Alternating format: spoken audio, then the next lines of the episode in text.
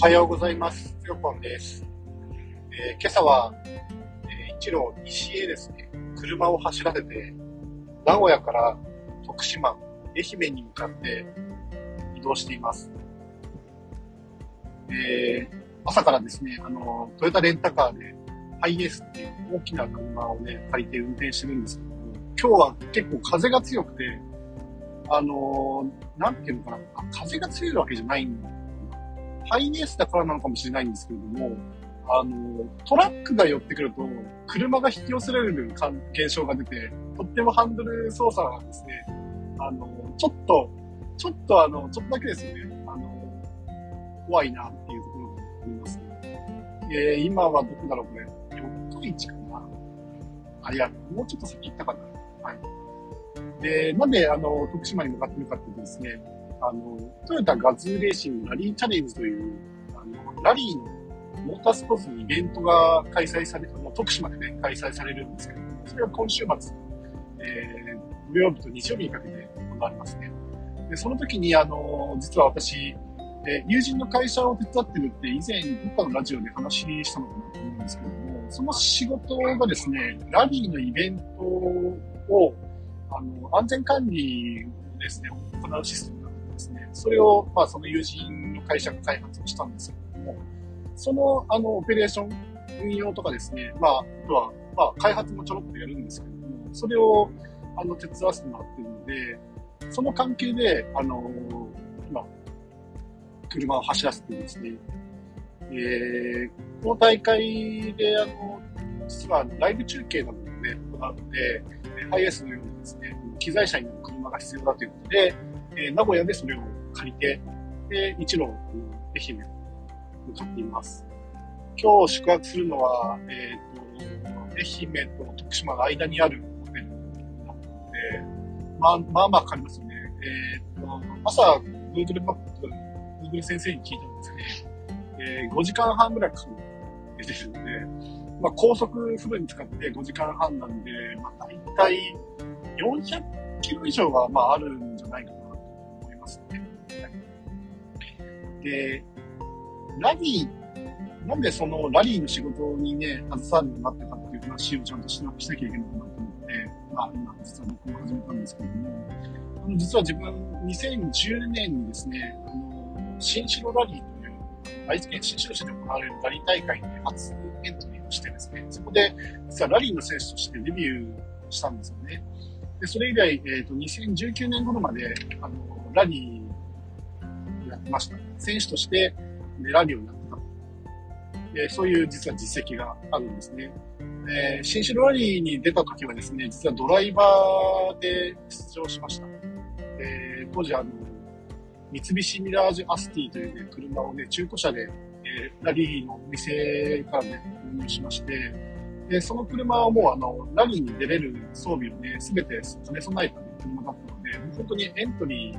してまあ出るだけっていうね、状態の車でしたね。まあもちろん細かいあの装備品類は新しく買ってつけたりしたんですけれども、基本的にはもうそのままラリーにエントリーできますよっていうね、中古車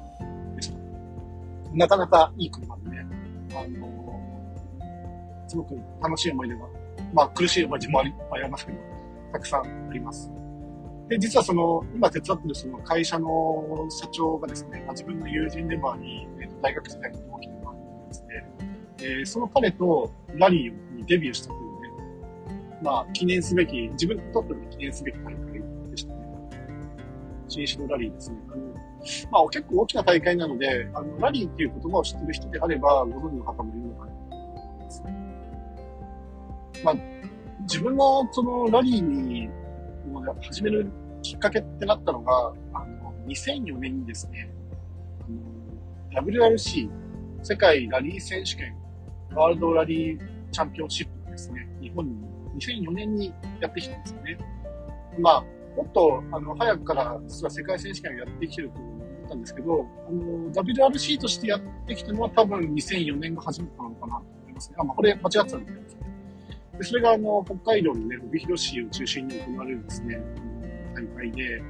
で、実はそれ、あの、先ほどの友人と一緒にですね、あの初めてその、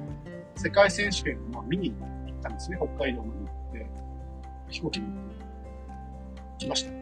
で、その時にですね、そのラリーって、あの、世界選手権の映像だけ見てると、やっぱりそのラリー専用に開発された車で、本当にその車1台あたり1億とか2億とかそのかかってるんだろうなっていうような費用規模の、もうとにかくあの、F1 と並ぶあのカテゴリーにあるのがね、WRC なので、まあ、そんな車が走るイベントだからっていうことで見に行ったんですけども、見に行ってみたら、実は全然自分知らなかったんですけど、その辺、そのこう一般行動をね、走る車の方が圧倒的にやっぱり多くて、例えばあの、有名なのがね、スバルインプレッサとか、三菱、え、ランサーとか、ランサーエボリューションとかあるんですけれども、その、その車で、えー、あの、その、出場の、えー、レギュレーションを満たすですね、安全装備とかが施されていれば、まあ、基本的にはライセンスを持っていれば誰でも参加できるというだということを、その時初めて知ったんですよね。で、その2004年のラリーを見て、自分もラリーをしたくなって、まあいろいろ調べてたら、その、えー、WRC にね、車を送り込んだ、あの、ショップがですね、愛知県にあるっていうのを知りまして、で、それそ、このショップの門を叩いてる話を聞いたりとかして、2005年ぐらいに、そのライセンスを取るためにね、出場をして、それ、あの、実はか、ラリーに完走すると、ライセンスを発給してもらえる、まあ、権利をもらえる、そういう大会だったんですけど、それが本当にあの、実は岐阜のね、山奥で行われるラリーで、かなりあの、大変、あの、何が大変って、夜中にスタートして夜中にゴールするっていうですね、あの、自分にとっては初経験だらけなの上に、さらにその、眠い夜にですね、車を走らせなきゃいけないっていうことで、本当にあの、当時大変だったなっていうのを記憶していますね。まあ、2019年まで、まあ、選手やってて、それから先やってないっていうのは、まあもちろんコロナもありますよね。コロナもあるんですけど、あの、まあ、自分自身仕事を辞めて、まあ今フリーランサーとして働いていますけれどもまあ仕事を辞めたらですね、さすがにちょっと資金、ラリーを活動する資金がね、続かないなって思ったんですよね。で、ラリーにどれぐらいの資金、活動資金ってかかるんですかっていう話をすると、そうですね。自分はもう年間100万以上はね、使ってましたね。まあ自分基本的にはサラ普通のサラリーマンで、まあサラリーマン、普通のサラリーマンの年収ですよ、ね。あの、大企業ではなくて、あの、独立系 IT ベンチャーのですね、中小企業でしたので、まあそ、そんな年収だと思っていただければいいんですけれども、それで家族もいて、まあ、マンションのローンも払いながら日々生活をする中で、ラリーの活動資金を自分で捻出して、えー、活動していますね。結構やっぱりあの、車にかかるお金がね、とんでもなく大きいですし、あの、毎線毎線タイヤをやっぱり新品タイヤじゃないと勝負にないみたいな話を先輩から聞くと、じゃ新品タイヤから買わなきゃ。で、その結構タイヤがですね、あのまあ、ラリー、ラリー専用のね、タイヤ、レーシングタイヤみたいなタイヤなので、結構値段がするんですよね。それを毎回毎回買うとですね、やっぱり結構お金どんどんどんどんね、札束にあの羽が生えて飛んでいくイメージ、まさにそれです。でも、自分なんかはまだそんな感じだったんですけど、先輩のまあ有名な選手とかね、いろいろお話を聞くと、あの、借金をして、あの、親族とか 友人とかにお金を借りてまで、まあ、あの、とにかく、チャンピオンをかけてね、戦っていたっていうね、先輩もいらっしゃってですね、自分なんかまだまだだな、みたいな、そんな感じですね。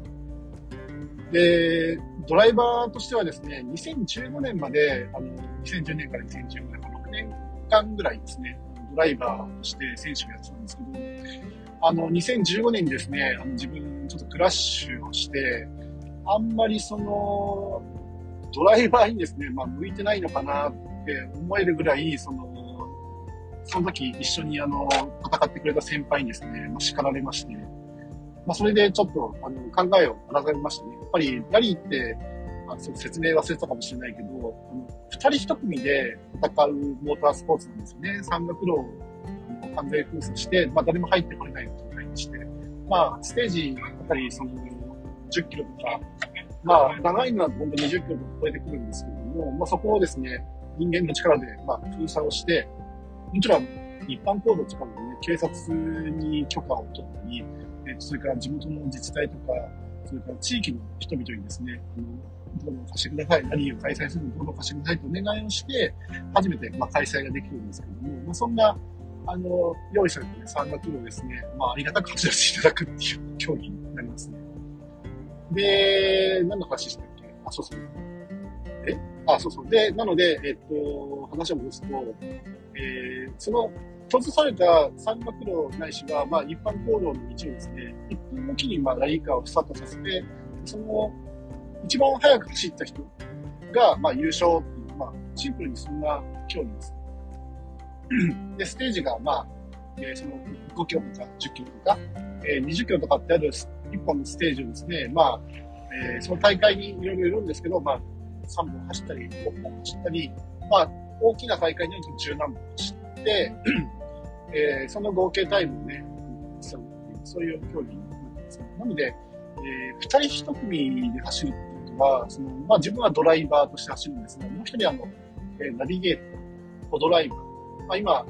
旅行のね、呼び方で呼ばれるんですけども、その人を乗せて走るんですよね。あの、ドライバーっていうのは、バックの車を運転します。コドライバーは、あの、道案内をしたり、まあその、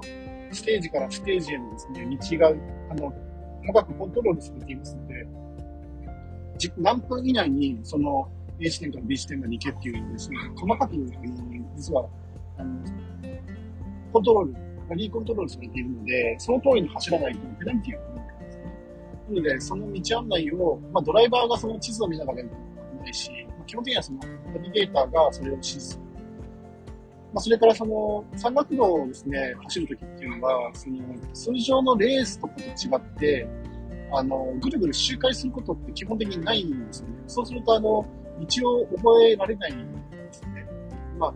1キロくらいだったら、もしかしたら覚えられるかもしれないんですけど、やっぱり5キロ、10キロって長くなってくると、細かい道の形状がやっぱり覚えられないし、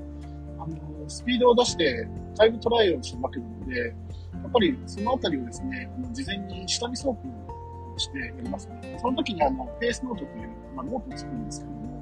それはあの、ドライバーが、こういう道の形状だ、こういうハンドルの角度で走る、えー、このぐらいのスピードで走るとか、あるいはブレーキングがここでするとか、えー、コーナーの中に岩が転がってないとかですね、側溝が出ててやばいとか、水たまりができてて滑りそうだとか、そういう情報をですね、ドライバーが喋るとナビゲーターの方がノートにそれを記載していくっていうですね、そういう作業をして作るのがペースノートと呼ばれています。それはあの、ラリー本番前にですね、下見走行の時間が設けられてまして、その時に作るんですよね。ナビゲーターだからそのペースノートを、えー、ステージごとに読んでいくっていう仕事がありますね。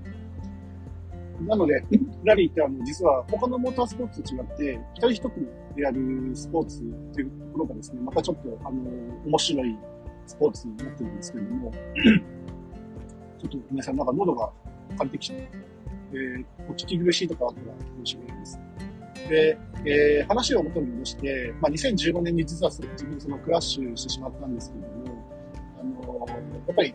クラッシュをするっていうのは、その、まあ、自分だけ一人で運転してるんだったら、まあ、車が損傷して自分がなんか怪我するんですけ、なんですけど、やっぱりナビゲーターを乗せてる以上ですね、人の命は預かってるわけじゃないですか。だから、ポンポンポンポンクラッシュするような人間っていうのは、やっぱりラリーに出てはいけないのかなと思うんですよね。まあ、これはもちろん、人によって意見様々だと思いますし、賛否両論あると思いますし、もちろんナビゲーターだって、自分のまあ命を一つドライバーに預けながら、ラリーをまあ、やろうあの、ある意味プロフェッショナルな意識を持って取り組んでますので、そこはあの、まあ、あの、不問といえば不問なんですが、それでもやっぱりドライバーとしては命を預かって、まあ、走るわけなので、まあ、ある種のやっぱりプロフェッショナル意識を持って走らなきゃいけない。そうするとやっぱりクラッシュっていうのは非常にその、よろしくないことですよね。車がただまあ、痛むだけだったら、まあ問題はないといえば問題ないんですが、やっぱりそのラリーっていうのは山岳路とか、いろんなその一般道とかをね、まあ、封鎖してこのステージになってレースと違って、あの、対比スペースっていうのがほとんどないわけですよね。カーブで、あの、例えば曲がりきれなくて、外に飛び出してしまったら、その先はもしかしたら崖かもしれないですし、えー、山の壁？壁だったりするわけですね。まあ、立ち木だったりすることもありますよね。なので、まあ、ちょっと、あの、ぶつかり方がちょっと危なかったせいもあって、ちょっと、あの、ドライバーに向いてないんじゃないっていうことですね。あの、その時、あの、一緒に戦ってくれた先輩に、まあ、指摘を受けて、まあ、まあ、2時間ぐらいね、まあ、説教の感じだったんですけど、あの、まあ、それでちょっと自分、あの、あ、まあ、いろいろね、練習してきて、ラリー取り組んできたけど、ちょっとしばらく落ち着こうかな、みたいなね。そういう感じで、2015年に一度、ドライバーはちょっと、あの、休止をしてですね、で、そのナビゲーター、ドライバーに、まあ、転向して、で、あのしばらく実はそのままコドライバーとして、まあ、ラリーを続けていました。で、その後はですね、あの、全日本ラリーに基本的にフル参戦を、まあ、2年くらい、まあ、2017年だけフルエントリーしてですね、あの、その時は、あの、おかげさまで、えー、その、自分が参戦したクラスですね。で、あの、シリーズ2位を、あの、獲得してですね、自分の表彰式に呼ばれたということがりましたね。その後はちょろちょろ、あの、全日本選手権に出たり、あるいは、えー、2016年にはですね、あの、国際ラリー選手権だった、ラリー北海道にね、あの、高山自動車短期大学あの、チームからエントリーしていただきまして、あの、ベテランのね、あの、すごく運転の上手なんですね、選手と組んでですね、星野選手っていうんですけれども、組んで、あの国際大会で完走、なんとか完走をね、することができたという実績をありますね。まあ、ちょっとそそんなことばっかり言うと、ポジショントークになっちゃうので、自慢をしたいわけじゃないので、まあ、ラリー、自分のラリー経験についてはこれぐらいにしたいと思うんですけれども、話をうーんと戻して、一番最初に言ったその、トヨタガズレーシングラリーチャレンジ in 徳島ですね。まあ、その話をちょっとしようかなと思うんですけど、うん。まあ、といってもあの、徳島にでラリー行くっていうのはね、今回初なんですよね。で、まあ、トヨタガズレーシングラリーチャレンジはですね、基本的に初心者向けの大会なので、あの、走行距離も、そんなに長くはないと思いますね。あの、ちょっと細かいデータは忘れちゃいましたけど、基本的にはまあ、一つのスペシャルステージは大体まあ、10キロいかないぐらいのまあステージをですね、ですね、まあ、3本ぐらいあって、それを合計2周する形で競われる思います。で、今回のエントリー台数、さっきちょっと調べたら47台かな。結構大きい、大きなね、あの、大会になってくるんですけども、47台結構多いですよね。でも、あの、トヨタガズレーシングラリーチャレンジは、あのまあ、日本全国でね、あのまあ、徳島のようなことが始まって、あちこち北海道にも行くし、今年は、あの、実は、えっと、沖縄でもね、初開催されたんですね、ついこの。なので、日本全国で、このイベントを行われるんですけど、人気の大会だと90台以上集まるイベントになっているので、あの、選手もたくさん出ますし、まあ、オフィシャルも割とたくさん用意されて、まあ、結構大きめのね、大会になってくると思いますね。うん。で、自分がその手伝、手伝っているですね、仕事っていうのは、あのラリーストリームっていうですね、トラッキングシステムこれは何するするかっていうと、まあ、ラリーってその山岳路を閉鎖して、えー、その中でタイムトライアルをする競技なので、やっぱりあの何か車両にトラブルが起きたり、あるいは走行でミスって、えー、と崖に落ちたり、えー、山にぶつかったりするわけじゃないですか。でその時にですね、あの、F1 とかそのレースに比べると、オフィシャル、マーシャル、まあ、レースだとマーシャルってよく言いますよね。あの、すべてのね、あの、コースが、オフィシャルが見えてるわけではないので、あのやっぱり、あの、コース上に何か問題が起きた時に、まず、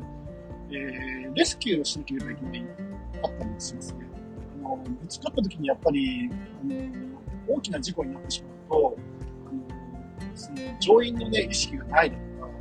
あるいはすごく大きな怪我をしてるとすごいあの命に関わる状態になりますので、いち早くその、えー、安全にですね、えっ、と、その救護にあったりするためには、あの、車のですね、状況を刻一刻とですね、知っておく必要が、まあ、あるというのがですね、最近の、えニーズですね。で、友人の会社がですね、あのスマホを使って、あの GPS 座標をですね、あのラリーコントロールで把握することで、えっ、と、ラリー車の状況をですね、あの、一目見て、マップで、その Google マップのやつをまあするんですけども、それでわかるようなシステムで構築します。これが結構、あの、すごくて、えー、その仕事にですね、今ちょっと、携わらせてもらってますね。ちょっとね、いないかはい。で、その仕事、すごいね、特殊な仕事だと思っていて、まず、やっぱりラリーの経験がないと、ルールも知らないし、その、現場で、ラリーのですね、その、ステージ上で何が起きているのかっていうのをですね、推察したり分析することがなかなか難しいと思うんですよね。ラリー全然知らないんですね。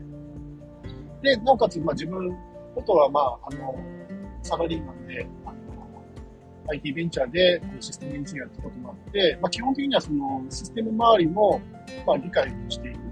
まあ、ちょっとあの、企業開発の、ね、システムが出たりするので、そのシステムに基本的には精通する状態になっていて、なので、あの、ちょっと他の、なんていうのかな、普通のシステムエンジニアにはできないし、イベント運営者でもできないような仕事っていうのに、あの、関わっているっていうのはですね、すごくあの、今は励みですね。で、今年もあの、年間11戦、トヨタバズレーションに関しては、のラリーチャレンジに関しては、年間11戦打って、まあ、全国に行かなきゃいけないし、あと、もう一つあの、全日本ラリー選手権というですね、これもあの、日本全国で行われるイベントなんですけど、日本では、その、国内選手権としてはトップカテゴリーの、ね、選手権で、そこにもラリーシステム、ラリーシステム、あ、ラリーストリームのシステムが導入されてきていくので、これもあの、言われればということで、意外とその、仕事の内容は、まあ、基本的にはその自宅でやってるんですけれども、あの何のイベントがあると、こうやって日本全国に飛んでいくっていう、そういう実は生活を、ここですね、しています。何ていう話かなちょっと車を運転しながら実は話をしていて、まあ、あの、あんまりこう、上がるところがない多分ですね、そういう感じでやってたので、えーあんまりその、運転に集中、まあ、運転集中しないわけじゃないんですけど、集中しなくても喋れるかなと思って話してみました。ちょっとあの、朝ごはん食べてなかったので、サービスエリア作ったんで、今からでですね、朝ごはん買おうかなと思ですね。まあ、とりあえず、このぐらいにしておきたいと思います。それではまた。